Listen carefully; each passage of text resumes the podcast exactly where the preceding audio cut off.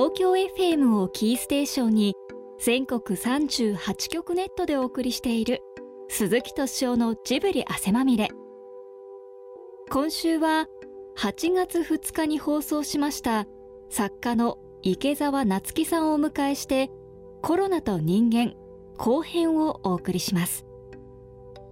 池澤さんはギリシャやフランスに住みながら日本を外側から見て物語を紡いできました。またアラスカチリパタゴニアパリなどへの旅の経験を映像化して人間の未来についても語ってきました。そんな池澤さんに人の移動旅が制限された現在作り手として何を感じているのかお聞きしました。出演は他にスタジオジブリ出版部のタイゆかりさん額田久則さんそして鈴木さんです。まずはこんなお話から。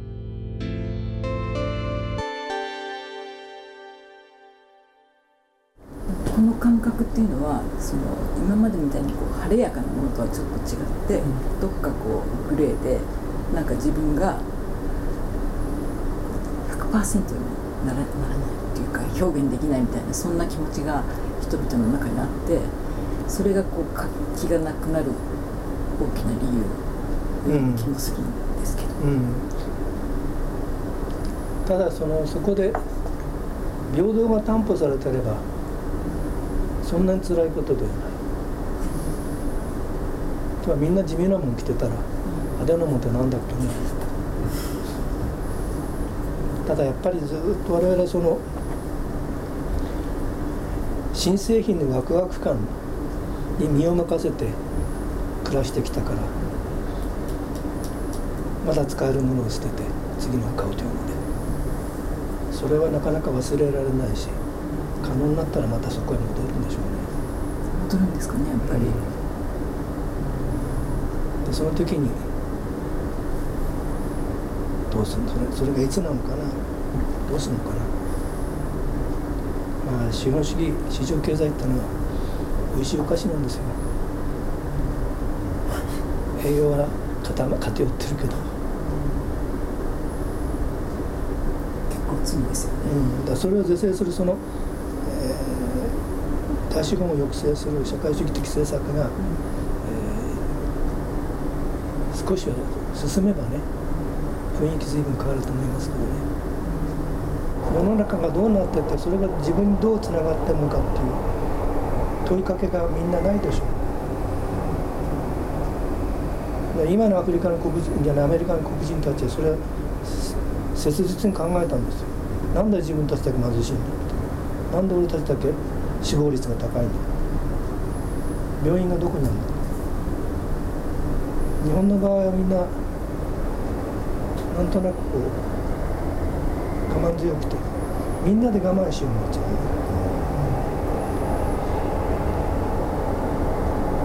まあ国民の性格論というのはうかずなこと言えないけどもともと稲作ですからね。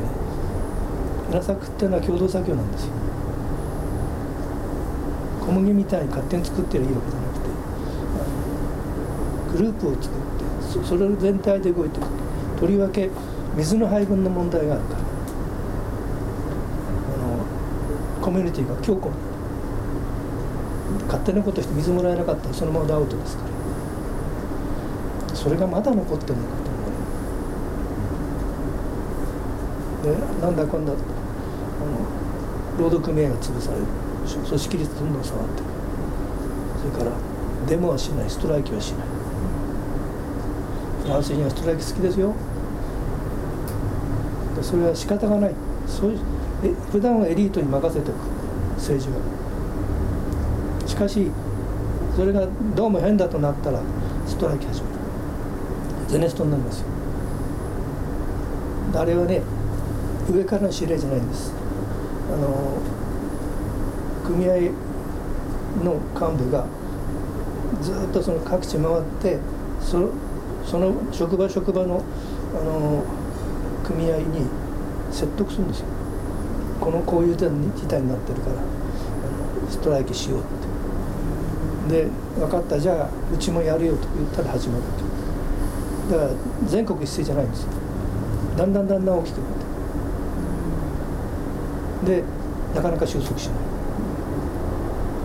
そのうちなんか今朝から下鉄あの線とあの線動いてるらしいよみたいなのでだんだん収まるある時フィオンという教育省教育層文部大臣が、えー、高校の学生改革を学校制度の改革を提案した。でそれで全国の高校生が反対した。でデモに出るんですちゃんと街へあのまあまあ横断幕ぐらい持ってるけどあとはダラダラダラと歩くだけなんだけどスプレヒコールはなかったな。そうすると街中でね例えばおばあさんがねあ警察官がついて前と後ろで交通整理をする。それだけ。と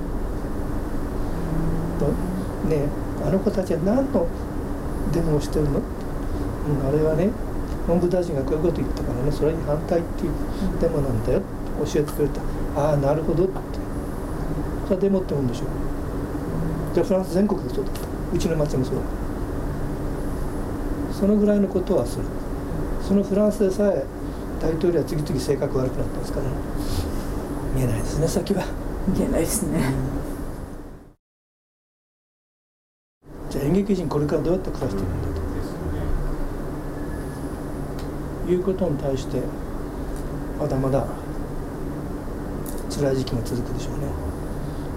労働過剰になって困憊している医療関係者もいる普通の病気の相手してる暇がないからあぶれた医者をクビにしてるって感じ。うん。札幌で暮らしててありがたいのはいろんなもの届けてくれる人たちですよこの間ね宅配便郵便配達新聞配達皆さんありがとうって手で書いて玄関に貼っといたそしたら大和湯のお姉さんが「これって感動しました」って言ってくれた。だって彼らだってリスクを負ってるわけだしさ。こっちも玄関にマスク置いといてパッとかけて出るけどでも間に合わない時もあるわけだし。あでもその反面やむにややまれずそういう仕事をしてる人に対してすごい非難とかそう、あの密告とか、うん、そういうふうになってますよね。ダークの面も出てくるんですよ。すごいダークなうん、やね、っぱりそれはでもも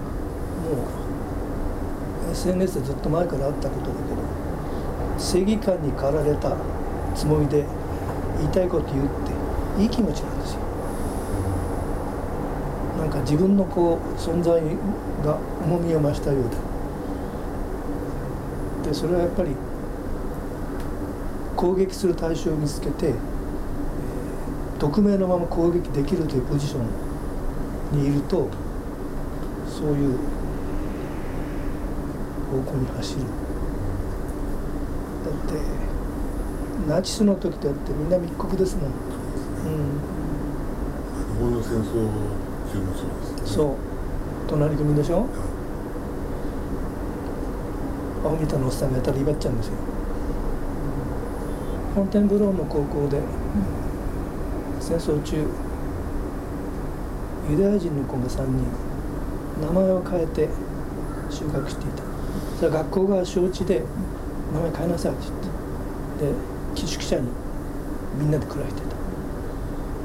そしたら密告があって SS が来て3人を連れて。最終的に彼らは殺されました。密告したのは調理場で働いていたのかな？男の子。生徒ではない。で調理場で働かなきゃいけない身分だったんでみんなに馬鹿にされていた。それで密告来たんですある意味ではつながってるわけですよ。あの家庭内暴力が親から子へ伝わるっていうでしょ。あれと似たようなことで人間の持ってるダークな部分が次へつつながっていく。で今回起こってるのはそういうことであってしかしそれは今に始まったことじゃない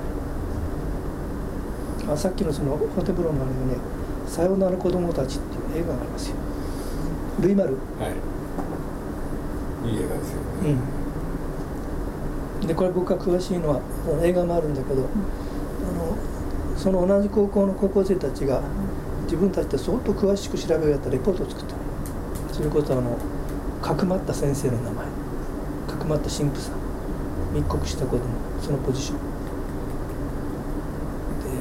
最初にフランスのどこへ送られてそこからあの東へ運ばれた。フランス人があのユダヤ人狩りに実は結構協力してたということが分かったのがここ20年ですよ。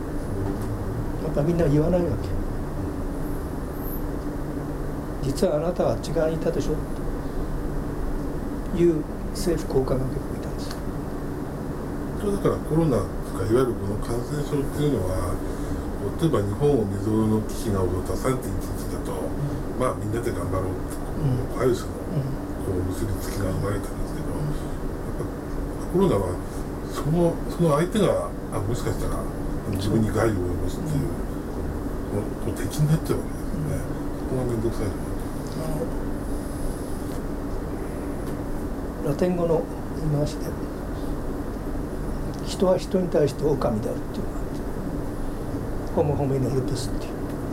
まあ世間なんてそのぐらい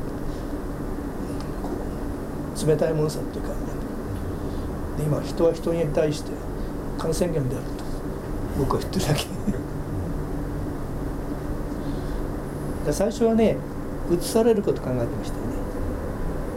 でも症状が出ない感染者がいるんだから移す側かもしれない。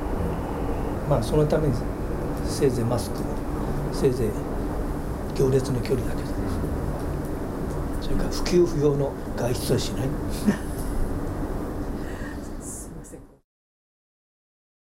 要するに今世界をね何が基準になるかっていう時一つは人権。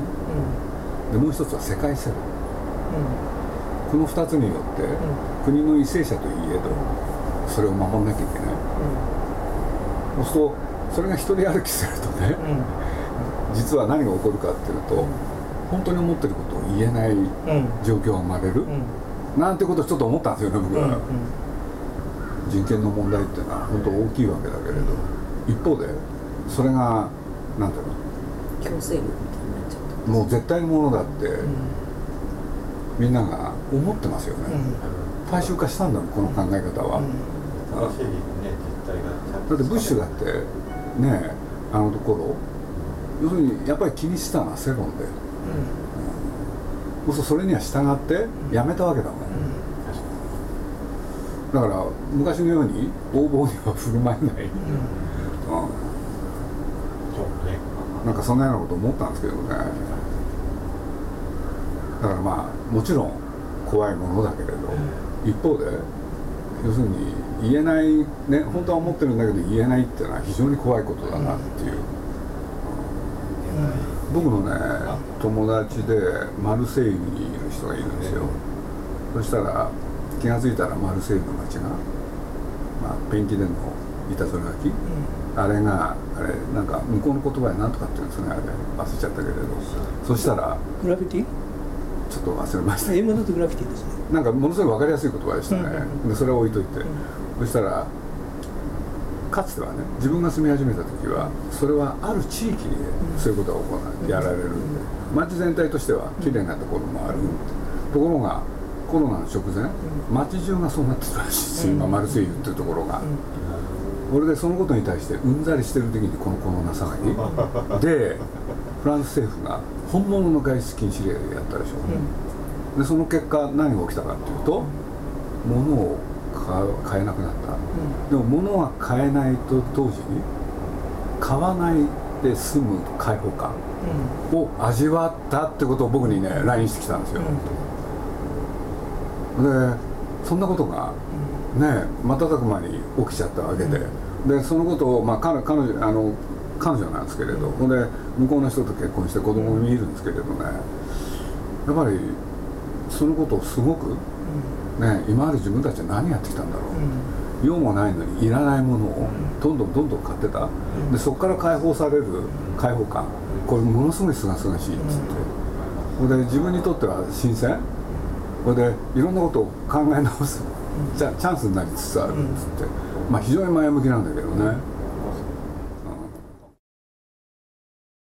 この間ねみんなであの渡辺教授っていう人に会いに行った。元気でした？もうかなりお元気で。あよかった。89とはまるで思えない。随分親しいんですよ。ね。ですよね、ほんで元気をもらいましたよね、それこそ。ほんでその時に彼が言い出したことでまあこれ本にも書いてるんですけれどまあいろいろあったと。資本主義だの共産主義だの社会主義だの。だけれどみんながご飯を食べられるようになった。これはやっぱりね今の資本主義の恩恵そのことはちょっと強調してましたね。中国で最初ですかね。合唱が出なくなった。文化大革命誰だけ死んだの。だって僕覚えてますもん。僕は1967年大学へ入るんですけれど、まあ秋に文化祭があってそのテーマ人類の幸福ですよね、そうするとその幸福の中身は食えない人が食べられるように、それですもんね。衣食住の問題ですよね、それがあっという間に解消されて先へ行っちゃうっていうのが。だからどっかでそれを覚えてるよね、まあでも確かにまあ僕は分からずに流れを知らないで勝手に言っちゃうんですけれど資本主義とソ,、ね、ソビエトがあった時はねまあ対立で東西の冷戦あったけど一方でお互いいいところを ね真似してたじゃん、だからその時は今振り返ると、あ良かったんだなっていう、イギリスなんて随分社会主義的な政策を持ってたんですけどね。あは、ねゆりかごからね。うん、医療費だったし。だったし、だってそれこそ我さんが日本へ来た時インタビュー僕よく覚えてるんですけれど、ん。何しに日本に来たってインタビューされて社会主義を学びに来たっていう、うん。う んこれなんだかあったら日本はね平等、うん自分の国は違うっていう衝撃だったんだよね、でも最初に池田さんがあのおっしゃったあの結局文化っていうのは田舎ではあの田舎でも生まれるけど文明は都市から始まると、で都市っていうのはみんなが人が集まっていたものだと、そうすると今度のコロナによってちょっとこの文明の発達にはブレーキがかかってますよね。で彼としてはそれはいいんですか？悪いんですかね？まあある局面でしょうね。あのそれこそもうそんなに新車買わなくていいよみたいなところで梅がいいいいもんだっていう思いはみんなあるでしょう。だもしあるとしたらインターネットでつないでそれから流通機構を整備して農村が文明化する。つまり田舎でその一人ぼっちで暮らしながら実はすごいもの作ってるような人が、ゲームデザイナーみたいな。人が増えてきてそしたらもうそれは田舎であることと文明であることは矛盾しなくなりますよ。結局ネットの発達によって田舎でも文明が生まれる。うん、あの生まれるという文明化する。あのひネットによって人が結ばれることで、えーバーチャルな密度が高まるみたいな。その流れはもうずっとあったと思うんですけどね。だからで人間が生きてる限りその知力を使って自然をあの改変する。それは文化ですよ。それもどこでもある。だけどそれがそのあるどこどこかで収束集積率集積の度合いが高まるとドーンと増えるようになる。そそこからが文明だったと思うんだそれこそ、えー四大文明にしてでそれはやっぱりその時は人人の密度ですよで密度ゆえにあの高い文明なんだけど密度ゆえにそれこそさっき言った通り燃料の補給がなくなる。で滅びていく。それはもうエジプトでもギリシャでも僕は随分たくさん見たけどパレオマニアで同じような形をたどってた。これだけの人数いるんですからね人間は。香港の惨状を見てイギリスが発表しましたよね200万引き受ける。うん。中国一瞬で文句言ってましたけどでカナダも表明じゃないやっぱり欧米はそういう考え方を持つんだなって、自分の足元がどうなってるかはどう考えてるんだろうってつい考えちゃったけれど。うちはお金だけ出しますからっていう日本は。そうですよね。そうですね日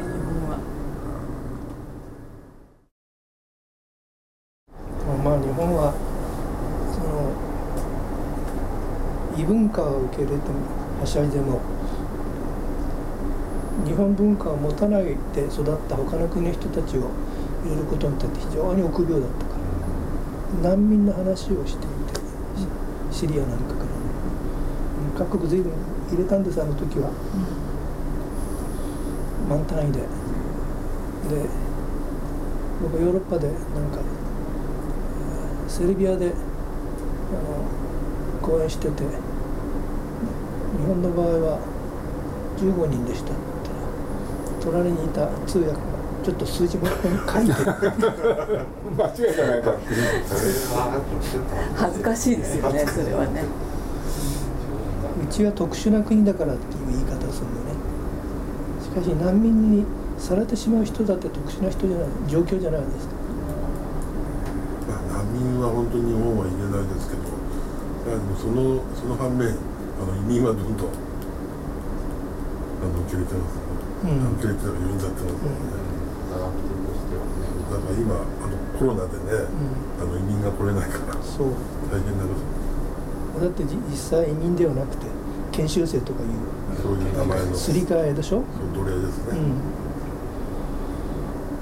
うん、世界文学全集終わって日本文学全集の編集を始めてでそのきっかけはあの東日本大震災だったんですよ。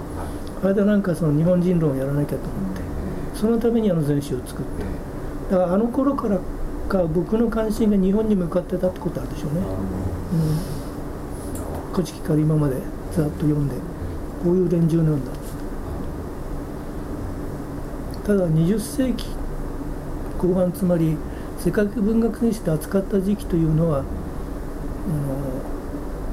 植民地がみんな自立して独立してそれから女性たちに力が与えられてそれから人が実によく移動した時期だったんですよ。その流れがどうなるか。移動ね一般的なね。僕はまあ少しくたびれたかもしれない。取材のために強引にガンガン行くってことはもうしないでしょ。うもうすぐ後期高齢者ですよはい。自覚してます。なんか求めてますねお互いを。自覚してますから。なんかでもその静かな生活、んそのそういうものがこれからは大事になるんじゃないかっていうようなことを100年インタビューの時におっしゃってるんですけどうん。それが2009年なんですよ。うん。それから考えて今多分その静かな生活の中でその地の力を信じてお書きになるっていう方向にいらっしゃるのかなってずっと思ってまあそんなかっこいいもんじゃないんだいやよ。まあかっこいいかもしれないけけど結果こうなっちゃったみたいな。でもそうだなと思いました僕は。活躍してましたよスティールライフって静かな生活って意味ですから。ねそうですよね。そうですよね。あの二人本当に静かだ。あれはこうなんていうの。自分の存在を消す方向で静かなそうそうそう。うん。生活だけどやっぱり小説をお書きになるってことはやっぱり自分を表現するってことうん。まあだからあの結構達観してした顔してるのは仕事がまあまあうまくいってると思ってから自分がこの間その若手犬のゲラを全部見終わって。まあこれもそう悪くないものになったかとか思って。日経から出るんですか？日経から科学する心なんてはい。あんな硬いもんが結構売れたし。あそうなんですか、インターナ